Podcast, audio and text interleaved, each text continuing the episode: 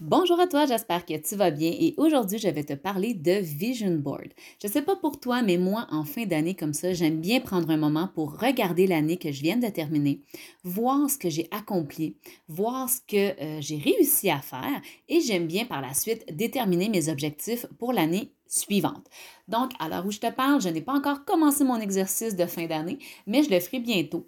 Donc, je vais évaluer tout ce qui est fait en 2020 et je vais venir mettre mes objectifs pour 2021-2022 j'aime bien revisiter mon vision board comme ça à chaque année.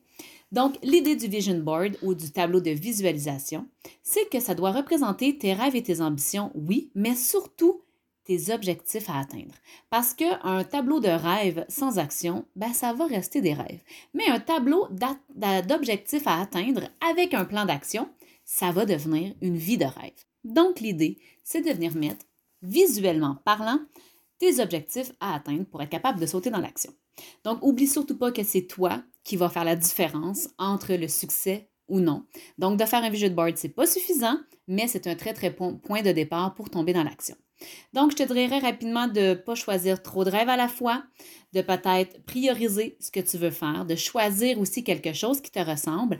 Euh, est-ce que tu veux le faire virtuellement? Est-ce que tu as envie de le faire vraiment euh, en bricolage? C'est à toi de voir. Et trouve des images qui te parlent vraiment. Trouve des images qui vont te faire vibrer. L'idée, c'est vraiment ça au final, c'est d'être capable, en un coup d'œil, de voir ce que tu veux accomplir.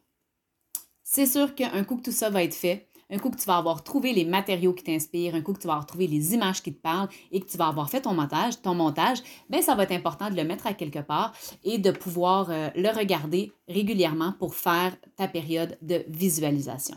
C'est d'ailleurs le sujet de l'envol du mois de décembre. J'en parle plus en profondeur et je vous aide avec ça parce que selon moi, avoir un vision board devrait être quelque chose qu'on apprend dès l'instant où on se lance en affaires. Et moi, ça fait plusieurs années que j'en ai.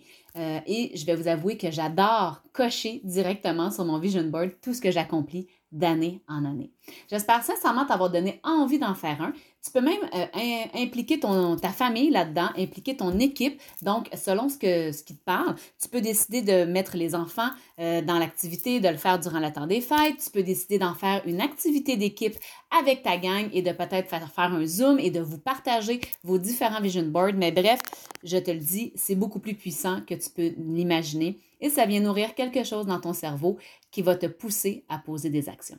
C'est tout pour aujourd'hui, je te laisse aller et j'espère sincèrement que tu vas faire l'exercice. Je te dis à bientôt. N'oublie pas qu'ensemble on est plus fort et on se reparle dans un prochain podcast. Bye bye!